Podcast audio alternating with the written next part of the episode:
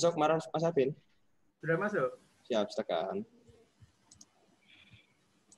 Bumper sudah ya? Sudah, sudah. Oke. Okay. Yap. Langsung masuk Mas Arvin. Selamat malam kerabat desa yang budiman. Assalamualaikum warahmatullahi wabarakatuh. Om Swastiastu. Waalaikumsalam. Salam sejahtera. Namo Buddhaya. Salam. Terima kasih untuk menyaksikan kembali Talk with Arvin live di TV Satelit, TV Desa,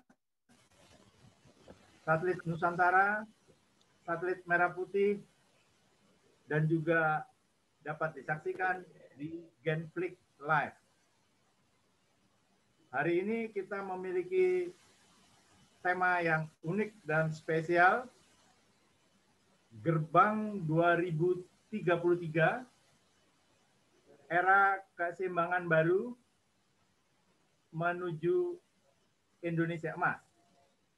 Nah, kita sapa dulu teman-teman yang hadir malam ini untuk berdiskusi dengan tema diskusi bebas.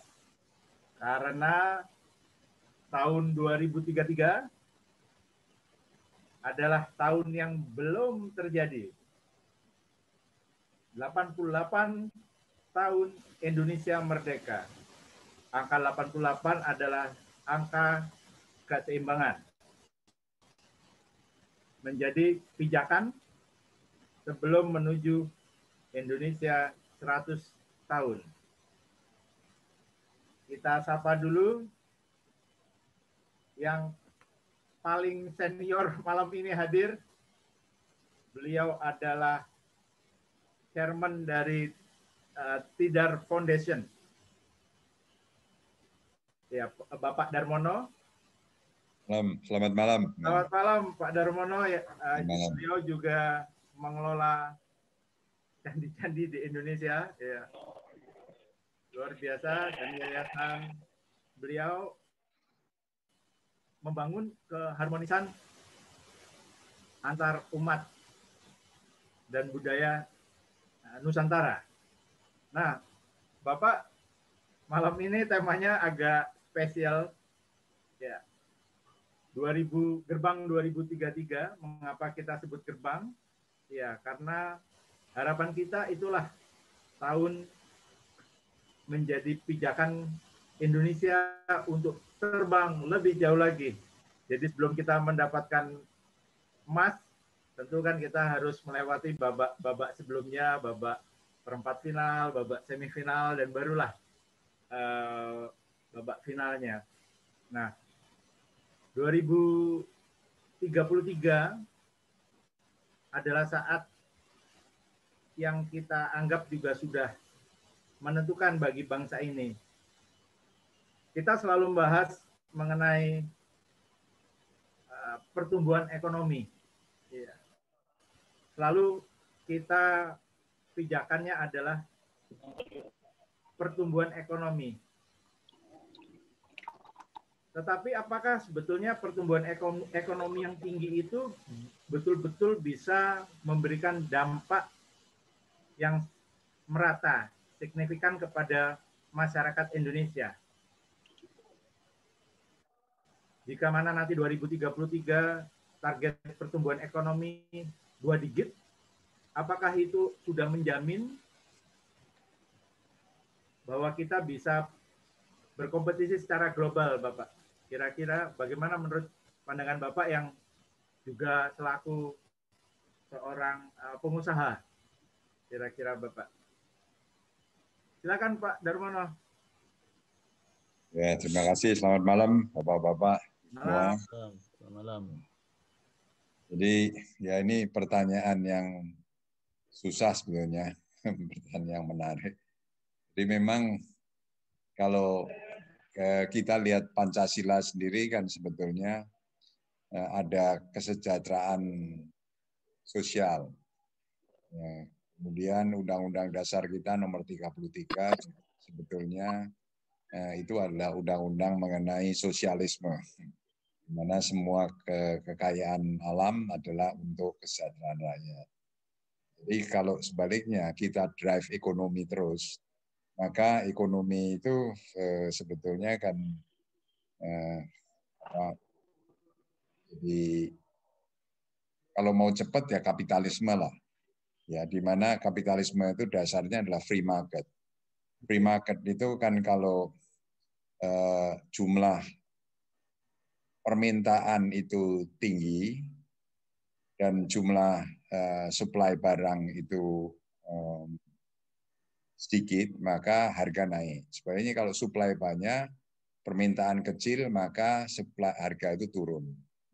Dan itu menjadi masalah kalau kita ini penduduk kita banyak, banyak perlu kerjaan, sedangkan jumlah pekerjaan sedikit.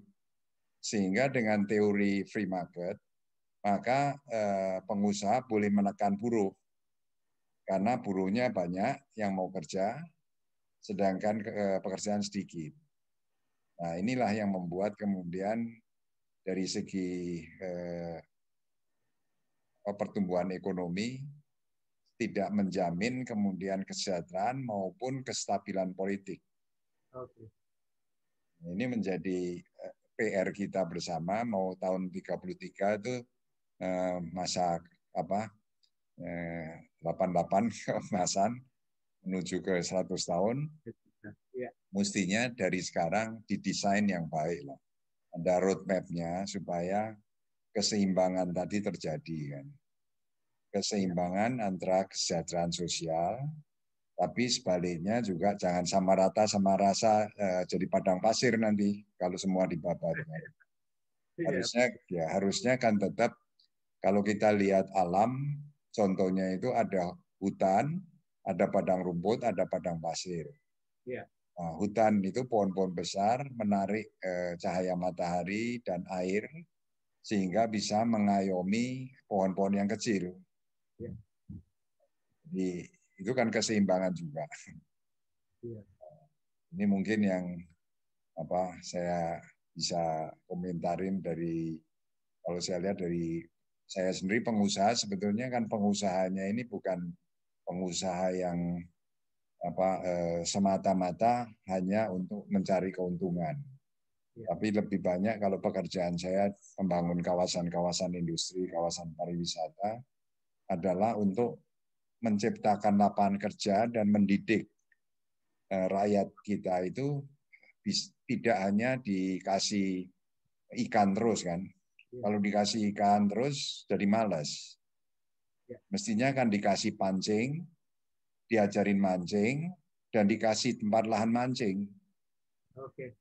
Kalau cuma dikasih pancing saja kan nggak bisa mancing juga, mesti diajarin mancing. Ya. Nggak diajarin mancing, nggak ada tempat lahan mancingnya. Ya. Maka kawasan industri itu adalah tem lahan tempat mancing. Oke, oke. Tapi juga adanya pabrik-pabrik dari luar negeri datang itu memberikan pendidikan, yaitu diajar mancing. Oke. Ya kan? Nah pancingnya dari mana? Ya kan? Pancingnya harus dikasih. Jadi kesempatan kepada rakyat, anak-anak muda yang baru lulus sekolah itu harus dikasih dulu eh, pelajaran sekolah. Itu pancing kan. Kemudian masuk ke industri, nah itu eh, di situlah dilatih lagi bagaimana memancing karena yang diajar sekolah baru teori, ya. belum praktek kan gitu. Betul, betul. Ya itulah jadi mesti prosesnya eh, seperti itu. Tapi sebelum eh, apa keadaan itu kondusif, memang harus dikasih ikan dulu. Kayak sekarang banyak COVID-19, COVID-19 PHK banyak. Mau dikasih pancing, lahan mancingnya juga ditutup di lockdown, ya kan? Jadi sementara ya kasih ikan dulu lah, sembako, bansos itu kan ikan semua itu. Oh. Tapi kalau terlalu lama, keenakan itu. Moga-moga COVID nggak selesai-selesai gitu kan nanti kan. ya itu aja dulu lah mulainya, Mas Alvin. Iya, terima kasih. Ya, Pak Darmono terima kasih. Beliau uh, adalah seorang pengusaha uh, bidang properti, chairman uh, Jababeka Group, dan juga mengembangkan berbagai kawasan teritori uh, kawasan ekonomi kreatif seperti uh, Tanjung Lesung. Kemudian uh, di mana lagi Bapak selain Tanjung Lesung? Cikarang, Kendal, Morotai. Ya. Dan juga Kota Tua, Kota Tua Jakarta. Revitalisasi Kota Tua Jakarta ya. Ya, betul. Mungkin bisa sedikit diceritakan. Saya pengen tahu juga. Saya saya dulu waktu ke Kota Tua pertama kali, ya saya lihat kok begini. Tapi terakhir-terakhir saya datang, saya cukup kaget wah kok sudah begini. Ya, itu gimana ceritanya, Bapak? Ini ya. kita interview dulu. Ya, jadi eh, sebetulnya kalau kita lihat ke Kota Tua itu kan dulu dibangun Belanda, ya. Sunda Kelapa, Batavia ya. Nah, ya. itu menjadi sebetulnya rohnya Indonesia. Rohnya Indonesia, betul betul. Jadi kalau eh, sekarang ini eh, semua kan sebetulnya selalu mengacu kepada Jakarta ya. sebagai contoh pembangunan kota. Ya. Nah, kalau kota tuanya itu nggak diurus, akhirnya ya semua kota ke nggak diurus juga kota-kota tuanya yang heritage-nya. Iya. Nah, Nah, repotnya kan gini, memperbaiki rumah yang lama sama membangun rumah baru. Mana lebih murah? Mana lebih cepat? Mana lebih bagus? Rumah baru kan? Iya, iya. Nah, jadi umumnya orang melupakan rumah lama. Padahal rumah lama itu kan heritage yang harus kita rawat, kita jaga sebagai contoh bahwa kita menghargai, kita punya sejarah, kita punya heritage. Nah, waktu itu pas Pak Jokowi baru aja jadi gubernur di DKI. Saya menyampaikan ke Pak Jokowi, Pak, biar bagaimanapun hebatnya seorang gubernur di Jakarta, nggak mungkin Jakarta itu bebas banjir dan bebas dari kemacetan. Karena Jakarta begitu menariknya, ya sehingga semua orang itu berbondong-bondong datang ke Jakarta. Jadi paling manis itu Jakarta. Jadi semutnya semua datang ke Jakarta. Nah, untuk membuat Jakarta itu tidak terlalu terbebani, maka harus dibikin kota-kota baru di Indonesia supaya di tiap daerah orang itu bisa cari kerjaan, nggak harus harus ke kota besar. Jadi ditimbulkan lapangan kerja di daerah. Sehingga eh, Pak Jokowi, Bapak perlu meninggalkan legacy yang bisa dinikmati orang bukan karena beresin Jakarta banjir sama macetnya itu mah susah pak ya Nah, kalau mau cepat kota tua itu ya Pak, Bapak programkan 25 tahun kasih konsorsium swasta yang apa revitalisasi kota tua supaya ditiru seluruh Indonesia, kota-kota tuanya diperbaiki semua. Nah, beliau memberikan saya surat sebagai founder dan inisiator uh, untuk pembangunan kota tua membentuk konsorsium dalam tempo enam bulan. Nah, ya dengan apa eh, kemurahan yang maha kuasa, tiga bulan saya bisa membentuk konglomerat konglomerat properti Jakarta saya kumpulkan ngadep Pak Jokowi di eh, gubernuran kita mengumpulkan uang untuk revitalisasi kota tua. Nah, waktu itu masing-masing keluar satu juta dolar dan tidak boleh diambil lah uang itu uang hilang lah gitu. Tapi dibentuk PT sembilan orang Ya. Nah, kemudian untuk uh, modal awal perencanaan dan pembangunan kota tua, tapi tentu nantinya pembiayaan harus DKI. Karena Pak Jokowi bilang, cuma 9 juta dolar, saya punya hmm. anggaran 72 triliun, Pak Jokowi bilang, per tahun. ya. tapi kan nggak boleh sembarangan keluarkannya kan, Pak. Iya, iya. Nah, jadi waktu itu dibantu Pak Dalan Iskan, Menteri BUMN, kita dikasih 13 gedung eh, punya BUMN boleh sewa 20 tahun. Yang tadinya nggak boleh di apa nggak boleh disentuh itu. Nah, hmm. jadi 13 gedung kita sewa termasuk kantor pos. Gitu. Nah, lantas ya, kemudian ya, Nah, udah itu mulai kita kelola daerah. Ya, kaki lima apa ditata dengan baik sehingga eh, orang lebih rapi lah ya. ya. Lantas promosi jalan terus sehingga kota tua itu mulai banyak dikunjungi orang dan mulai lebih rapi. Seperti Mas Alvin tadi lihat lebih rapi kan. Gitu. Ya, betul, betul. Tapi yang cepat meniru adalah Semarang. Semarang segera kota tuanya diberesin. karena ya. lebih mudah kan dan wali kotanya sangat komited. Nah, terus yang lain-lain juga kan Surabaya juga dandan ya mulai. Nah paling lama ketinggalan ada Jakarta karena Jakarta paling komplikasinya banyak. Nah, semua menteri punya uh, punya uh, urusan di sana. Menteri BUMN, Menteri Pariwisata, Menteri Keuangan, Menteri PUPR, Menteri Perhubungan, uh, Menteri Pendidikan. Jadi gubernur mau gerak tuh susah karena semua ada kepentingan menteri-menteri. Sehingga usul saya adalah kota tua harus dijadikan otorita. Langsung di bawah presiden. Nah, itu juga disepakati oleh Pak Jokowi, cuma kembali prosesnya kan lama lagi karena undang-undang otoritanya juga eh, masih apa ada sebetulnya Undang-Undang Dasar nomor 18B mengizinkan presiden menunjuk satu tempat jadi daerah otorita dengan persetujuan DPR. Ya. Tapi dengan adanya undang-undang otonomi daerah harus didukung juga oleh gubernur atau bupati wali kota yang bersangkutan. Ya. Makan waktu lah. Jadi eh, makanya prosesnya ini saya bilang 25 tahun baru bisa eh, mungkin eh, bagus lah. Kalau Jakarta ya. Nah begitu Jakarta ini bagus, ada 250 kota tua di Indonesia ini yang dibangun Belanda. Nah, itu bisa kemudian menjadi eh, jalur pariwisata Indonesia karena ibu kota pariwisata itu di seluruh dunia negara maju ya ada ibu kota bukan di Bali ya, ya kan? Kalau sekarang kan ibu kota pariwisata Indonesia Bali ya, ya kan? Ya. harusnya ibu kota pariwisata itu Jakarta karena sampai Jakarta lihat kota tua terus orang tinggal seminggu dua minggu di Jakarta itu di brainwash. Itu Indonesia itu begitu hebat begitu luas baru jalan-jalan ke tempat lain. Hmm. kalau kita ke Kamboja itu kan kita biasanya di brainwash dulu di museum di Siam Reap sana.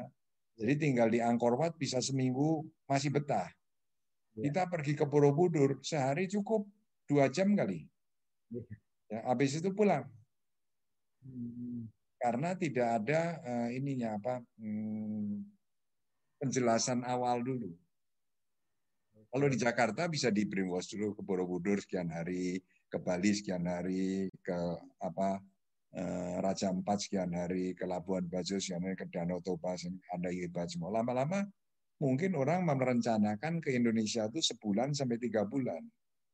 Iya, itu pun mungkin enggak, masih belum cukup mungkin ya tiga bulan. Itu harus balik lagi, balik lagi kan. Balik lagi, kembali lagi.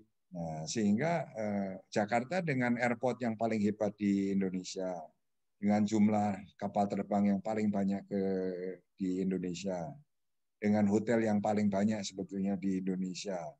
Sebetulnya semua memenuhi persyaratan. Ya, Untuk convention hall untuk MICE ya Jakarta lah. Tapi Jakarta kumuh ini karena kota tuanya itu nggak dibereskan dulu. Kalau ketua bereskan, infrastruktur Jakarta bagus semua. Jadi mestinya infrastruktur kota tua dengan otorita itu bisa lima lantai turun ke bawah. Bikin kota di bawah tanah lima lantai ke bawah supaya ngomong banjir-banjir tadi sekaligus diatasi. Jakarta sinking itu bisa diatasi. Dengan teknologi bisa, tapi duitnya dari mana? Tapi kalau kota tua dibereskan, 500 hek, 400 hektar kota tua itu. Ya. Kalau 400 hektar ini turun ke bawah lima lantai, hmm. ya, karena ke atas kan jangan tinggi-tinggi kan. Ya. Nah kalau lima lantai ke bawah itu kan berarti 2000 hektar ke bawah aja ya kan? 5 2000 hektar itu. Kalau 2000 hektar itu sudah luasnya eh, hampir 10 kali kebayoran kebayoran baru. Hmm, tapi ke bawah ya. Bawah ya, sekalian ya. membereskan banjirnya Jakarta dan sinkingnya Jakarta. Oke, oke. Dan itu banyak yang mau membiayai karena kalau udah begitu nilai tanah di sana kan jadi tinggi. Ya.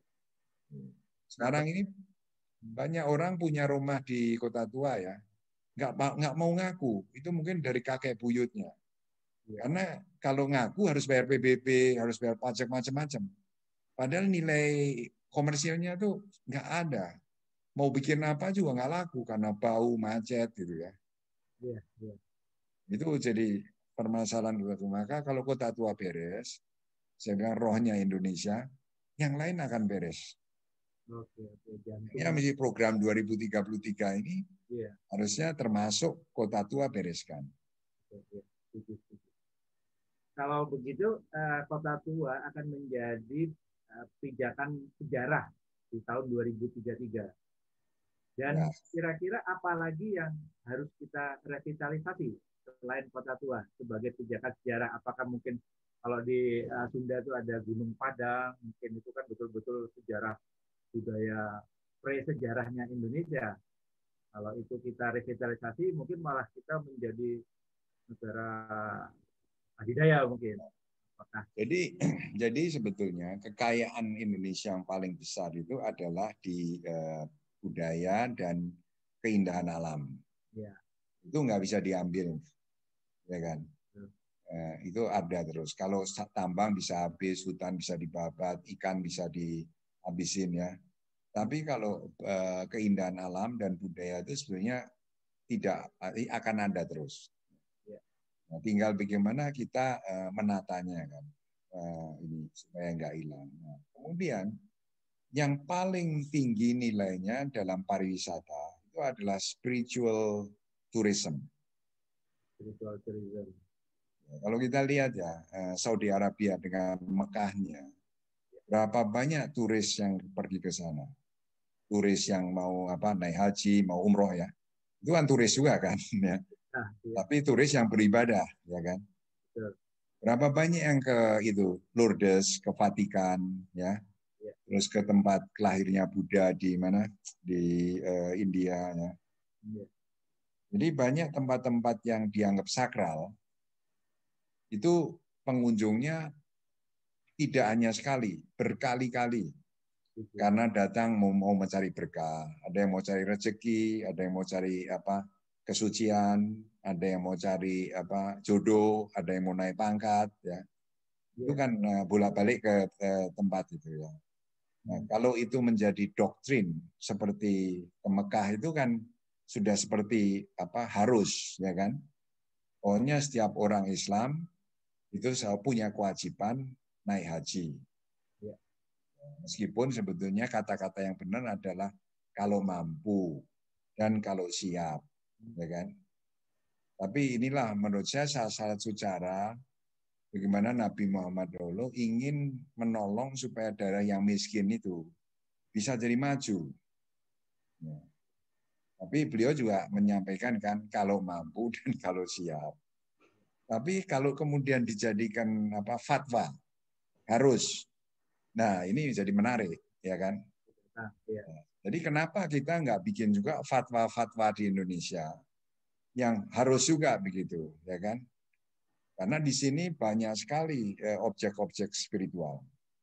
Baik dari Islam, dari Kristen, dari Buddha, Hindu, semua ada. Ya. Kalau bicara lagi mengenai Nabi Nuh itu asalnya dari mana sih? Kan banjir besar. Ya. 40 hari, 40 malam. Baru mendarat. Ya. Nah, katanya sekarang sudah diketemukan eh, kapalnya Nabi Nuh itu diketemukan di atas gunung apa Arara apa di Turki. Oke. Mana ada kapal di atas gunung Hmm. dan panjang lagi 90 meter. Hmm. Terus dari kayu jati lagi. Ya. Jadi kira-kira Hmm. Apa kayu nab, eh, perahu Nabi itu sampai di Turki dari Indonesia karena kayu jati kan. Iya, iya. Nah, kalau Nabi Nuh dari Indonesia, Nabi Adam dari mana? Ya pasti dari Indonesia juga dong. Terus Indonesianya di mana? Kebetulan saya ini orang Magelang ya kan. Eh, Gunung Tidar di sana. Gunung Tidar itu pakunya tanah Jawa katanya. Iya, iya. Loh kok bisa pakunya tanah Jawa? Jangan-jangan itu bukit buatan untuk dermaganya Nabi Nuh dulu. Ya kan? Dan di bawah Gunung Tidar itu mungkin peralatan teknis yang udah canggih sekali. Ya kan? Sehingga supaya jangan diganggu, disakralkan menjadi pakunya tanah Jawa, dijadikan legenda. Nah ini kan kalau dipanggil PhD atau calon-calon PhD, research lah, bikinlah research. Ini udah menjadi satu promosi, apalagi kalau Mas Arvin bikin filmnya.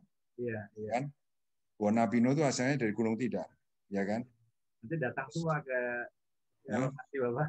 Seluruh dunia datang nanti. Sudah seluruh dunia pergi ke Magelang, ya kan? Nah, enggak, dan berkali-kali dan semua agama lagi. Karena ada orang Amerika bikin tesis ya, bahwa semua agama termasuk Hindu, Buddha itu ya, itu sebenarnya turunan Nabi Nuh juga. Gitu. Jadi nah, Nabi Ibrahim itu istrinya kan di dalam kitab suci disebut uh, dua kan, Sarah dan uh, apa um, Siti Hajar ya.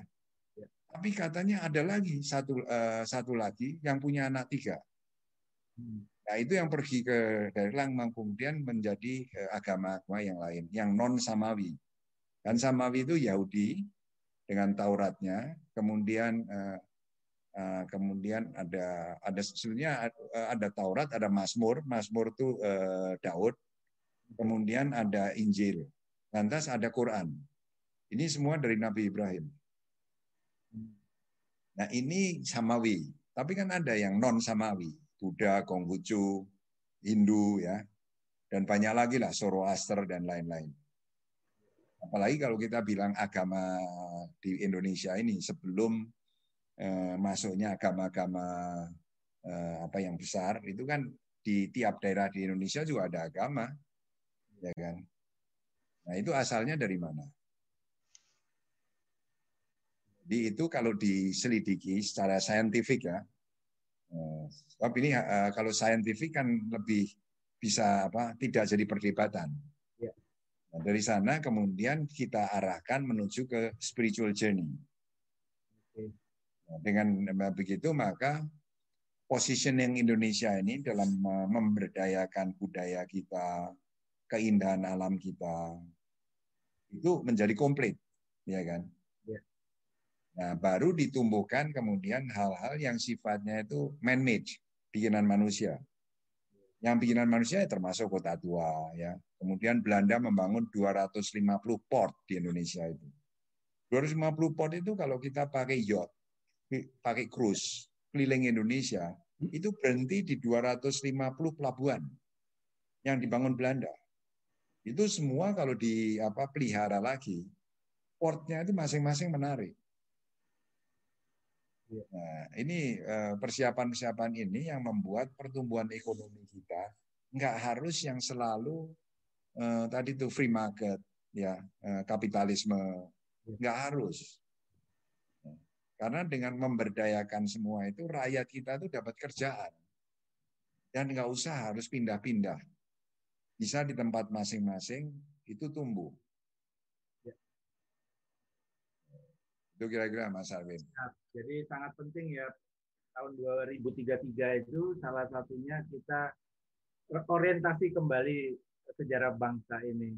Ya, baik yang sudah kita ketahui maupun yang masih uh, saya nyebutnya apa ya, hidden ya, hidden history yang sebetulnya kalau digali lebih jauh banyak sekali uh, sejarah dan budaya leluhur leluhur bangsa ini ya untuk uh, mendunia, untuk mendunia.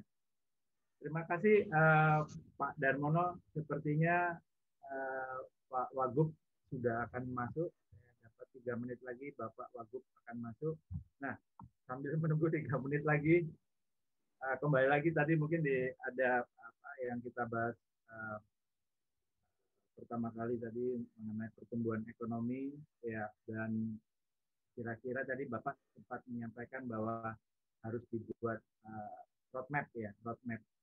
Kira-kira uh, kebijakan jangka panjang apa yang paling pas ya untuk kesejahteraan masyarakat uh, Indonesia terutama yang yang sebetulnya harus kita ubah sejak sejak sekarang jadi pada tahun 2033 ini uh, uh, waktunya uh, pijakan itu dan kita melihat saya merasakan ya eh, pertumbuhan ekonomi yang tinggi, tapi kok mengapa gap kaya miskin itu juga semakin melebar. Jadi kira-kira apa yang salah kira-kira kok pertumbuhan ekonomi tinggi, tapi gap kaya dan miskin semakin melebar. Jadi kira-kira kebijakan jangka panjang apa yang paling tepat untuk kesejahteraan masyarakat secara, secara makro lah kira-kira Pak Darman. Jadi uh, untuk mengurangi kesenjangan sosial itu kan kelas menengah harus ditumbuhkan menjadi mayoritas. Okay. Ya kan? Nah, untuk menengah menumbuhkan kelas uh, menengah mayoritas tidak ada cara lain adalah industrialisasi. Oke. Nah, industrialisasi itu hanya bisa terjadi kalau eh, apa didukung oleh demokrasi yang sudah matang. Oke. Sebelum demokrasi itu matang, maka industrialisasi harus otoriter. Karena industri nggak boleh demokrasi kan dasarnya. Iya. Misalnya di apa satu gedung ya, satu hotel, Iya. ya eh, itu pemimpinnya kan otoriter, presiden direktur kan otoriter, Iya. ya kan? Diangkat oleh pemegang saham, bukan diangkat oleh karyawan, ya kan? Iya, iya. Jadi kalau kita membuat kawasan-kawasan industri yang menjadi mesin pertumbuhan ekonomi daerah tersebut harus otoriter. Oke. Maka dibentuknya kawasan ekonomi khusus yang otoriter itu akan menimbuhkan eh, ekonomi yang tumbuh dengan cepat, efisien seperti Singapura, tapi tidak merata. Ya kan? Sedangkan yang keseluruhan negara sudah diatur oleh pemerintah secara demokratis, ya kan? Ya. Itu eh, adalah sistemnya sosialisme dijamin oleh BUMN karena BUMN yang menjamin bahwa kereta api harus murah, jalan tol harus murah, bensin harus murah, listrik harus murah, sembilan bahan pokok harus murah. Itu semua pekerjaan BUMN. Iya. Pekerjaan swasta adalah di kawasan-kawasan ekonomi khusus Ya. dengan regulasi-regulasi yang istimewa. Baru semutnya mau datang dari seluruh dunia Ya. di kawasan ekonomi khusus untuk mem- mem- mem- apa, mengaplikasikan free market theory, Adam Smith punya teori. Sedangkan yang Indonesia seluruhnya Indonesia itu sosialis sebetulnya kan. Ya, itu adalah teorinya Karl Marx meskipun kita bilang kita tuh tidak boleh belajar komunisme ya anti PKI tapi sebetulnya secara ekonomi kita ini sosialis. Oke. Ya. Kalau begitu nanti 2033 apakah ada kemungkinan apa ya saya nyebutnya eh, perubahan atau reindustrialisasi? Eh, mungkin karena kan teknologi juga semakin canggih ya kemudian Ya, sebetulnya sejak zamannya eh, Orde Baru kan industrialisasi udah jalan. Iya. Ya kan? Dan otoriter. ya ya Tapi begitu masuk reformasi, kita punya industrialisasi kan eh, apa terhambat, pelan. Ya, ya. Sedangkan BUMN menjadi sangat kuat saat ini. Iya. Dan ini makanya pertumbuhan ekonomi kita cuma bisa lima persen, itu malah malah bisa turun lagi. Kalau di zaman Orde Baru, pertumbuhan ekonomi kita di atas 7 persen. Iya. Nah, tapi itu Orde Baru kan nggak adil. Hmm. Nah, kalau mau balance ya tadi itu harus ada yang otoriter dan ada yang eh, social apa justice. Social justice dijamin oleh per negara dengan BUMN-nya. Untuk pertumbuhan yang istimewa harus diundanglah eh, apa swasta foreign direct investment yang tentunya harus menarik. Kalau nggak menarik siapa yang mau investasi di Indonesia? Tentunya dengan kemudahan-kemudahan investasinya ya. Betul. Dan memang di daerah-daerah yang baru yang harus eh, menciptakan kesejahteraan buat rakyat setempat tersebut. Jangan di Pulau Jawa semua lah, apalagi di Jawa Barat. Ya Ya. pasti paling enak lah. Terima kasih. Ya, Bapak nanti kita diskusi lagi sepertinya Wagub sudah masuk. Ya, Terima kasih Pak Bapak Darmono luar biasa pencerahannya dan pengalaman Bapak untuk eh, kerabat desa. Terima kasih. Eh, selamat malam, Selamat malam. Wagub. Wah, selamat malam. Sudah santai Bapak Wagub. Mas Anu, saya break dulu sebentar keluar dari agenda. Ini ada agenda mendadak yang urgent, tapi saya bilang saya bergabung sebentar di acaranya Mas Arvin lah sebelum kembali lagi.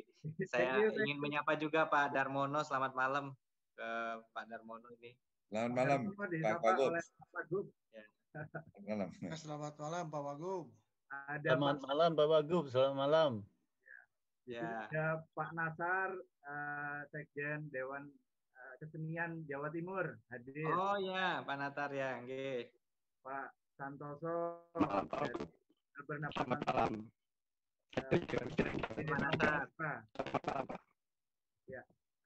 Kerabat desa yang budiman hadir hari ini Bapak Wagub kita yang visioner. Saya ingin membacakan dulu kurikulum vitae beliau, Dr. Emil Elestianto Dardak, MSc. Beliau memiliki pendidikan formal Master Science luar biasa ini dari uh, major program manajemen dari University of Oxford, UK. Luar biasa. Kemudian S2, S3 dari University Japan. Artinya bisa bahasa Jepang ini pasti bagus. Ya. Uh, dan uh, S1 dari University of uh, Wallace. Ya. Uh, luar biasa. Dan uh, pengalaman beliau sebelum menjadi wakil gubernur adalah uh, seorang bupati uh, Trenggale. Ya, betul saya saya spellingnya Mas Mas betul, betul. Trenggale dan juga direktur uh, utama ad interim PT Indonesia Infrastructure Finance dan uh, pernah menjadi konsultan di uh, World Bank Infrastructure ekonomi. Jadi uh, luar biasa pengalamannya, sangat uh, kita kagumi. Hari ini uh, Mas Wagub kita temanya agak uh, unik ya. Kita nyebutnya gerbang 2033 era keseimbangan baru menuju Indonesia emas. Jadi kalau sebelum dapat emas kan kita harus melalui babak-babak sebelumnya dulu ada perempat final, ada semifinal. Nah, baru kita dapat emas. 2033 adalah angka 88, 88 uh, tahun Indonesia merdeka. Ya, tentunya angka keseimbangan tahun kita melakukan pijakan untuk lebih jauh lagi 100 tahun Indonesia merdeka harapan kita Indonesia menjadi negara maju. Tentunya negara maju sudah kita pahami banyak di uh, benak masyarakat Amerika negara maju ya bahkan tetangga kita negara maju dan bahkan masyarakat kita sendiri sebagian besar sudah percaya bahwa kita ini adalah negara maju ya bagi Mas uh, Mas Emil saya manggil Mas Emil aja ya yeah. Mas Emil sendiri, ya. Bagaimana kira-kira potensi kita menjadi negara maju? Iya. Karena itulah kan yang kita ingin capai di 100 tahun Indonesia merdeka. Apakah 2033 itu kita sudah terbuka gerbangnya menuju ke sana? Silakan Mas Emil. Ya, baik. Jadi uh, menarik itu angka 2033, 12 tahun sebelum satu abad Indonesia merdeka. Kalau kita hitung pemerintahan Bapak Presiden Jokowi, kalau sesuai Undang-Undang Dasar yang ada saat ini, maka dua periode beliau akan berakhir di 2024. Maka dari titik itu akan ada 10 tahun lagi, satu dekade. Dengan dua kemungkinan, apakah presiden berikutnya akan menjabat dua periode atau tidak. Tetapi satu dekade kurang lebih setelah dari pemerintahan Pak Presiden Jokowi. Ya. Nah, kita melihat bahwa memang dengan adanya pandemi COVID-19 mungkin beberapa agenda ini akan akan pending ya. Ya. Uh, percepatan infrastruktur agak bergeser. Kemudian apakah kelanjutan dari pemindahan ibu kota negara ke Kalimantan itu juga masih masih uh, belum dipastikan. Namun demikian uh, kita menyadari bahwa Eh, tantangan-tantangan kita uh, di Indonesia saat ini yang jelas uh, berkaitan dengan penguasaan teknologi. Pandemi ini sebenarnya momen untuk menyadarkan kita bahwa berdikarinya industri itu menjadi sangat penting. Okay. Hari ini juga saya nggak mau masuk ke isu yang sensitif, tapi kenyataannya bahwa ada satu langkah yang dilakukan oleh pemerintah yang di, di, di istilahnya dikaitkan dengan uh, upaya untuk mendorong investasi masuk. Kalau ngomong investasi, ahlinya ini Pak Darmono, menarik investasi industri masuk ke ya. Indonesia. Tadi saya menyimak sebentar, beliau juga menyampaikan, uh, ya jangan ditumpuklah di Jawa Barat.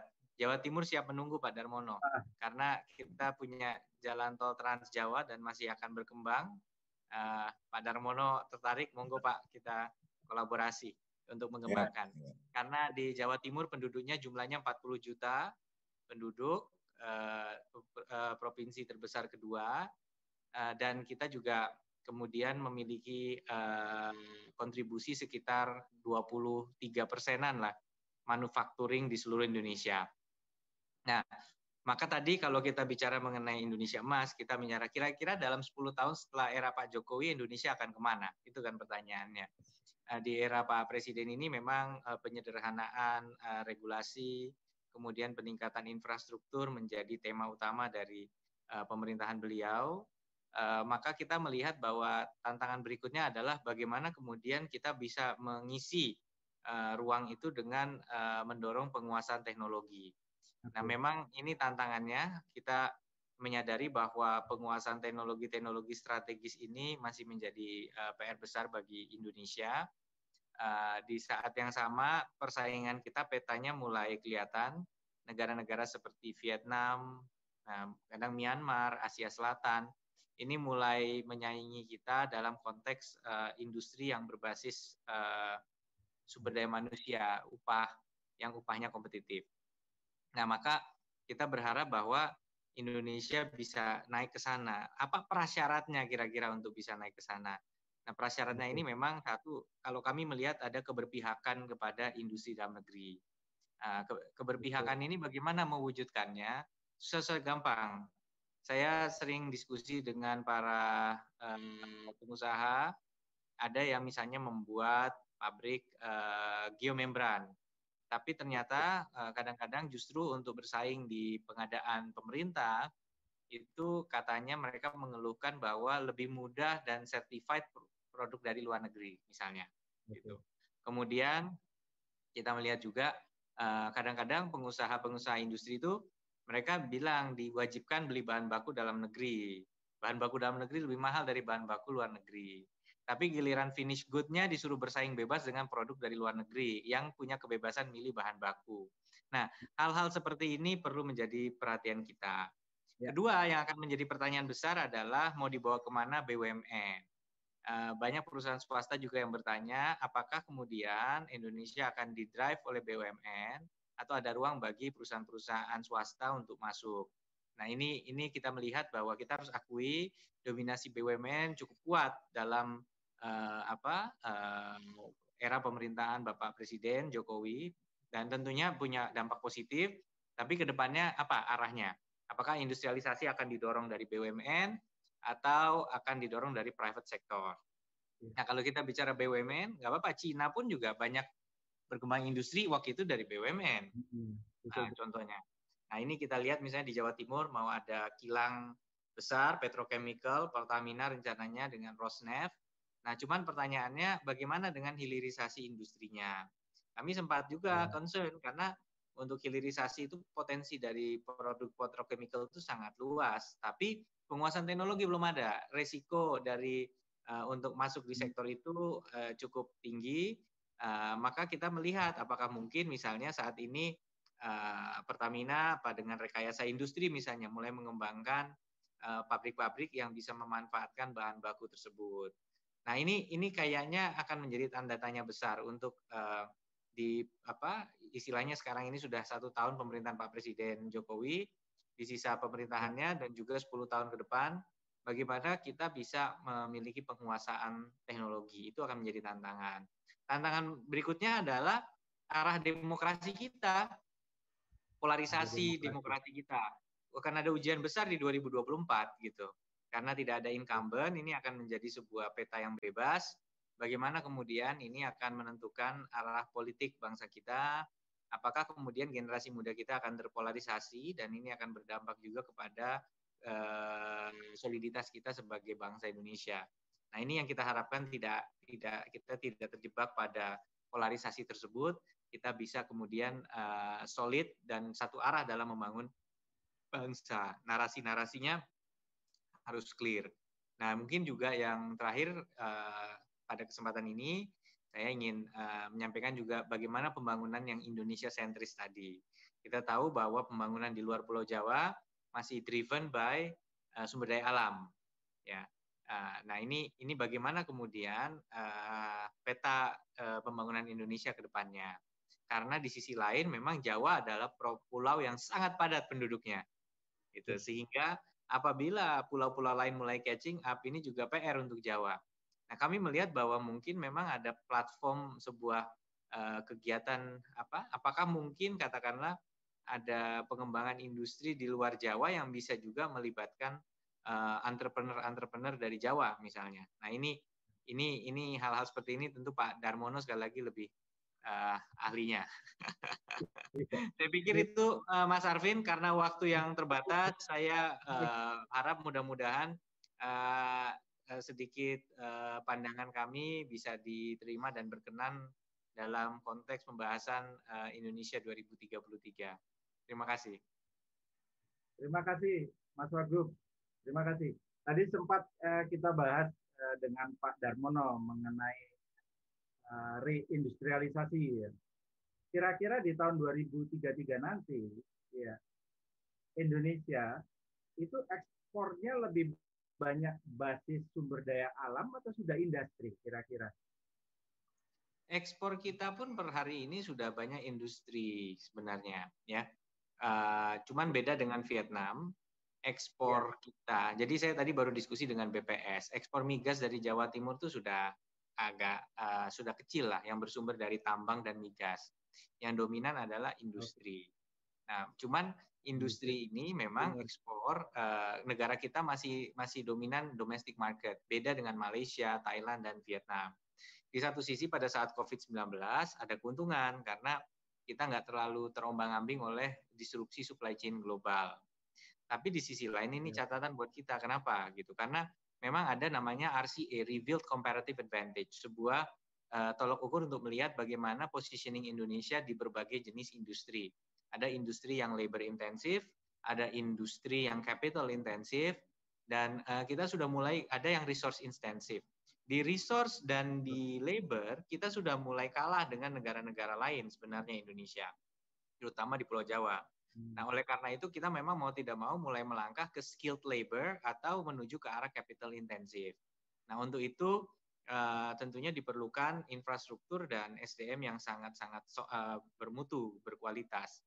Nah, ini saya sebagai seorang urban planner juga lihat bahwa memang pembangunan metropolis yang uh, baik itu akan sangat berdampak kepada ketersediaan SDM yang uh, berkualitas.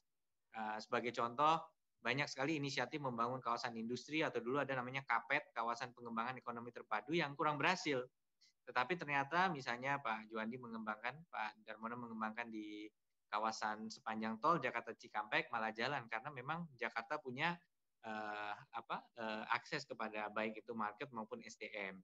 Begitu pula mungkin Surabaya dengan pengembangan di kawasan Sidoarjo, kawasan Gresik yang kemudian menjadi ring satu dari manufacturing di Indonesia salah satunya. Kemudian uh, kita lihat juga mulai ada pengembangan uh, dulu Batam dengan Singapura walaupun up and down ya kita lihat agak ini tetapi juga jadi uh, mungkin mengembangkan kota-kota uh, metropolis yang memang punya daya saing adalah salah satu prasyarat juga untuk mengembangkan industri-industri yang lebih lebih capital intensif ke depannya.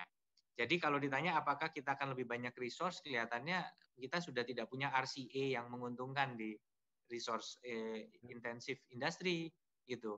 Maka sekarang kita memang harus lari ke sana. Cuman sekali lagi Vietnam eh, mereka mengandalkan memang produktivitas labor yang tinggi, kemudian di sana juga eh, apa tanah bisa disediakan dengan sangat murah gitu ya oleh pemerintah gitu dan uh, di sana bisa dilihat ekspornya lebih besar dari Indonesia, tapi impornya juga besar. Karena hmm. memang mereka tidak memproduksi bahan baku sendiri, tapi mereka ngimpor bahan baku, diolah di sana, diekspor lagi. Nah ini juga akan bergantung bagaimana kita uh, memperkuat diplomasi perdagangan luar negeri kita. Kita sudah punya uh, CEPA, Comprehensive Economic Partnership Agreement dengan Australia misalnya. Harapan kita dengan European Union juga bisa cepat karena Vietnam sudah punya. Itu sehingga kita benar-benar bisa penetrasi market dengan lebih bagus lagi ke ke ke pasar-pasar tersebut untuk memperluas pangsa pasar ekspor. Wah, Mas Wagub ini seorang scientific leader ya. Uh, jadi tadi berapa kali menyebut uh, Vietnam. yang dimaksud jadi Indonesia untuk menjadi negara maju, tantangannya menjadi negara maju, benchmarknya ke negara Vietnam atau ada nah, negara lain? Menurut saya bukan bukan Vietnam bukan benchmarking untuk negara maju sih terus terang, tetapi bahwa Indonesia ini masih secara realistik kita melihat, contohnya di di Jawa Timur saat ini uh, hanya 30% kurang lebih yang melanjutkan ke perguruan tinggi, 70% di SMA atau SMK. Maka dan mereka ini mayoritas bekerja di pabrik gitu ya uh, apa ya skilled labor tapi di situ levelnya gitu. Jadi uh, sedangkan kayak Jepang itu 30% industri tetapi yang dominan jasa. Begitu pula Australia misalnya. Nah, untuk masuk ke sektor services yang lebih tinggi memang mungkin sangat memerlukan uh, eh, SDM yang semakin high, high, highly educated gitu. Jadi uh, saya melihat realitanya kita belum bisa. Kita ada dua dunia. Ada satu sisi Indonesia yang komparatifnya adalah dengan Vietnam atau Myanmar atau Pakistan atau Bangladesh. Tetapi ada ya. juga satu sisi Indonesia yang sudah mulai kompetitinya tuh dengan Hong Kong, dengan Singapura, dengan South Korea misalnya. Nah, ini dua dunia karena Indonesia adalah negara yang besar gitu, di mana dua-duanya berjalan berseiring kelihatannya. Gitu. Ini ini pandangan saya belum terlalu empiris melihat ini terus terang, tapi saya melihat minimal dari ngejalanin Jawa Timur dua itu berjalan gitu. Di satu sisi kita mulai bikin uh, apa uh, industri yang berbasis artificial intelligence ya, uh, kita mulai bangun digital industry. Tapi di sisi lain kita juga mengembangkan sabuk ekonomi yang lebih labor intensif di sepanjang tol Trans Jawa yang berbatasan dengan Jawa Tengah karena upahnya masih kompetitif. Upah di wilayah tersebut masih 55% dari yang ada di Ring 1 Surabaya, Sidoarjo, Gresik. Luar biasa. Uh, dan mendapatkan pesan. Oke. Okay. Apa Mas Wagub ya, bisa memberikan kesimpulan kesimpulan uh, untuk uh, 2033 ya uh, harapannya untuk menjadi negara maju Indonesia apa saja yang harus kita persiapkan ini? Ya, saya, saya selalu ingin mengatakan bahwa 2033 itu satu dekade, sepanjang satu dekade Pak Jokowi, uh, setelah Pak Jokowi nanti akan purna tugas, Indonesia mau kita bawa yeah. ke mana selama 10 tahun tersebut, itu luar biasa gitu. Karena satu dekade itu juga akan menentukan arah kita di 2045. Dan uh, saya, saya pikir yeah. tadi bahwa legacy yang ditinggalkan Pak Jokowi adalah infrastruktur, kemudian juga uh, deregulasi, uh, tetapi bagaimana kemudian kita memastikan jangan sampai kita jadi penonton begitu, tapi kita menjadi key player gitu. Ada beberapa program yang menurut kami perlu di strengthen. Uh, kita pikir menurut saya tol laut itu masih bagus sekali untuk memperkuat domestic trade. Kemudian juga Pak Jokowi uh, sangat menginginkan Science Technopark bisa berjalan misalnya. Uh, kemudian apa uh, ya tadi uh, industrialisasi yang kemudian bisa memperkuat uh, apa kita menyebutnya missing missing link lah antara supply chain kita. Jadi dulu ada istilah berawal dari akhir berakhir dari awal dalam teknologi. Kalau nggak salah buku yang ditulis oleh Prof Zuhal. Jadi kita bisa bisa kemudian mencoba menguasai practical uh, applied applied uh, science untuk industri, tetapi kita juga harus sadar bahwa penguasaan di hulu juga tidak kalah penting. Nah ini ini akan menjadi challenge buat kita. Uh, kita apakah kita mulai berani embrace emerging technology seperti misalnya additive manufacturing atau kita bicara mengenai apa namanya uh, mengenai uh, uh, IoT ya Internet of Things ya. Bagaimana kemudian uh, platform industrialisasi kita? Apakah kita akan menjadi follower atau trendsetter di bidang itu ini yang menjadi penting. Tadi Pak Nasar juga sebagai Dewan Kesenian menanyakan mengenai Jatim Jatim Harmoni. Nah, salah satunya memang kita lihat bahwa uh, services ini termasuk uh, digitalisasi ini sangat kuat kaitannya dengan culture, ekonomi kreatif, kemudian juga apa uh, Jatim Harmoni ini kaitannya ada dua. Waktu kami nyusun Nawa Bakti Satya di Jawa Timur, satu lingkungan hidup, satu lagi juga kita bicara mengenai culture heritage gitu. Dan akan penting juga memang bahwa dalam satu dekade setelah pemimpinan Pak Jokowi nanti bagaimana kemudian kita tidak menjadi the lost generation dalam hal identity bangsa kita culture identity. Orang akan mulai bertanya-tanya gitu. Kemungkinan akan ditanya mau dibawa ke mana sih development kita? Apakah akan selalu mengejar metrik-metrik yang standar seperti pertumbuhan pertumbuhan pada saat kita sudah bisa mulai menciptakan employment, sudah mulai bisa mengatasi poverty, orang akan bertanya apakah memang pertumbuhan atau harmoni ini ada yang lain yang kita cari. Apakah environmental sustainability, apa kita akan mulai berani masuk ke renewable energy, masuk ke uh, penggunaan mobil listrik dengan keberpihakan yang lebih tinggi gitu ya. Uh, ini ini akan menjadi menjadi menjadi pertanyaan-pertanyaan besar kaitannya Jatim Harmoni. Satu lagi dari culture. Apakah di era digital kita akan semakin terasimilasi dengan culture luar atau kita bisa jadi tuan di negeri sendiri? Akan ada dua cara kita memainkan culture. Kalau Korean Korea sudah membuktikan bahwa dia bisa mengadaptasi culture Western, tetapi dia kembali malah menguasai itu, ya artinya. Tetapi atau bertahan dengan culture uh, otentik yang ada di Indonesia, atau bisa kemudian kita uh, crossover dengan contemporary culture dan kita bisa kemudian uh, bukan hanya menjadi tuan di negeri sendiri, tapi minimal di Asia Tenggara kita juga bisa menjadi trendsetter. Saya rasa ini PR bersama yang harus kita uh, jawab. Tapi dalam konteks pemerintahan Provinsi Jawa Timur untuk beberapa tahun ke depan uh, uh, masa jabatan Bu Kofifa dan saya di Jatim Harmoni kita ingin memastikan bahwa pelaku-pelaku seni ini tidak kemudian uh, hilang ya. Apalagi di tengah pandemi ini yang paling terdampak adalah pelaku seni. Itulah sebabnya uh, Ibu Kofifa melalui Dinas Budaya dan Pariwisata kemarin juga memastikan bahwa kehadiran Pemprov untuk beberapa perwakilan-perwakilan pelaku seni ini juga terus berjalan. Luar biasa Mas Wagub. Harmonisasi ekonomi dan lingkungan dan budaya. Dan uh, melalui uh, menjadi negara maju melalui peningkatan produktivitas dari iptek dan skill. Semoga kita bisa wujudkan uh, hal itu akhirnya kita bisa menguatkan pijakan menuju uh, 2045. Terima kasih Mas Wagub. Terima kasih. Satu satu terakhir tadi ada pertanyaan terkait universitas dari Mas Andi JR, Pak Andi JR. Jadi uh, kita ya. juga ada program Bela Nova, Pak. Uh, jadi Bela Nova itu belanja inovasi. Kayak oh. saat ini uh, di ITS banyak sekali inovasi. Cuman rata-rata um, itu banyak yang layu sebelum berkembang karena positioningnya adalah mereka harus berjibaku sendirian membawa produknya menuju ke prototipe yang siap.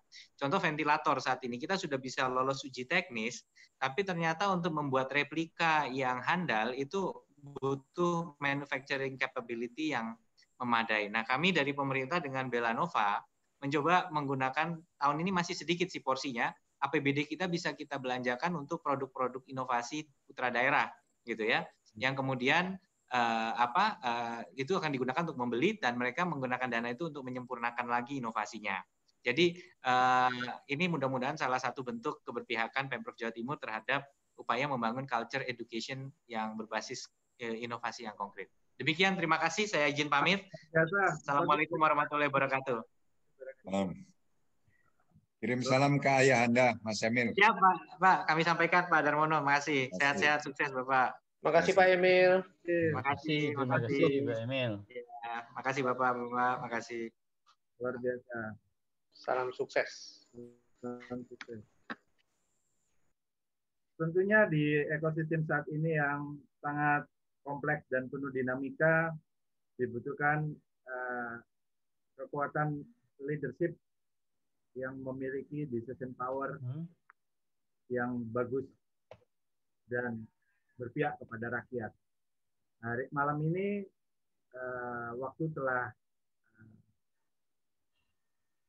hampir usai. Ya, saya sudah di uh, sudah diberi ini oleh control room. Ya, tapi saya ingin menyapa dulu sebentar kawan saya di sini. Ya, ada dari Jawa Timur juga Dr. Fadli Usman jangan lupa besok ya seorang ahli uh, apa, uh, urban planning juga ya. Kalau nggak salah satu alma mater uh, satu sekolah dengan wagub juga ya satu, satu dokteral degree. satu satu pulau beda kampus. Pulau. Oh satu pulau. Beliau dari University Brawijaya. Besok kita akan bahas lebih detail sebetulnya uh, pijakan apa yang paling tepat untuk bangsa ini untuk um, take off ya 2033 betul-betul take off menuju 2045 tahun emas kita uh, obrol besok Dr. Fadli. Terima kasih hari ini hadir. Ya, terima kasih juga Pak Santoso. Pak Santoso. Nah, kebetulan ada Pak Santoso di sini. Ya, saya ingin mengenalkan kepada uh, kerabat desa sekali lagi kalau ke Bali jangan lupa ke Taman Nusa. Luar biasa merupakan taman budaya dengan hampir 70 rumah yang umurnya ratusan tahun dibawa ke sebuah bukit ada di uh, Gianyar. Ya, semoga pada saat uh, COVID usai pada ke Bali nanti jangan lupa ke Taman Nusa. Ya, terima Pak. kasih, ya. terima kasih Mas Arvin, terima kasih. Luar biasa, ya. Uh, kerabat desa uh, malam ini uh, malam yang tidak terasa cukup singkat. Kita mendapatkan banyak pencerahan dari Pak Darmono yang sangat senior dan berbagi pengalaman untuk kita semua dan juga dari seorang wagub yang uh, masih muda namun pikiran pikirannya sangat mencerahkan kita semua. Nanti uh, kita akan berdiskusi lagi ya tentunya uh, di lain waktu akan kita undang kembali ya. Malam ini uh, kita berpamitan dulu. Kita jumpa lagi besok uh, jam 2 Wita atau satu WIB di Talk with Arvin. Terima kasih kerabat desa. Sampai jumpa besok. Terima kasih Bapak-bapak.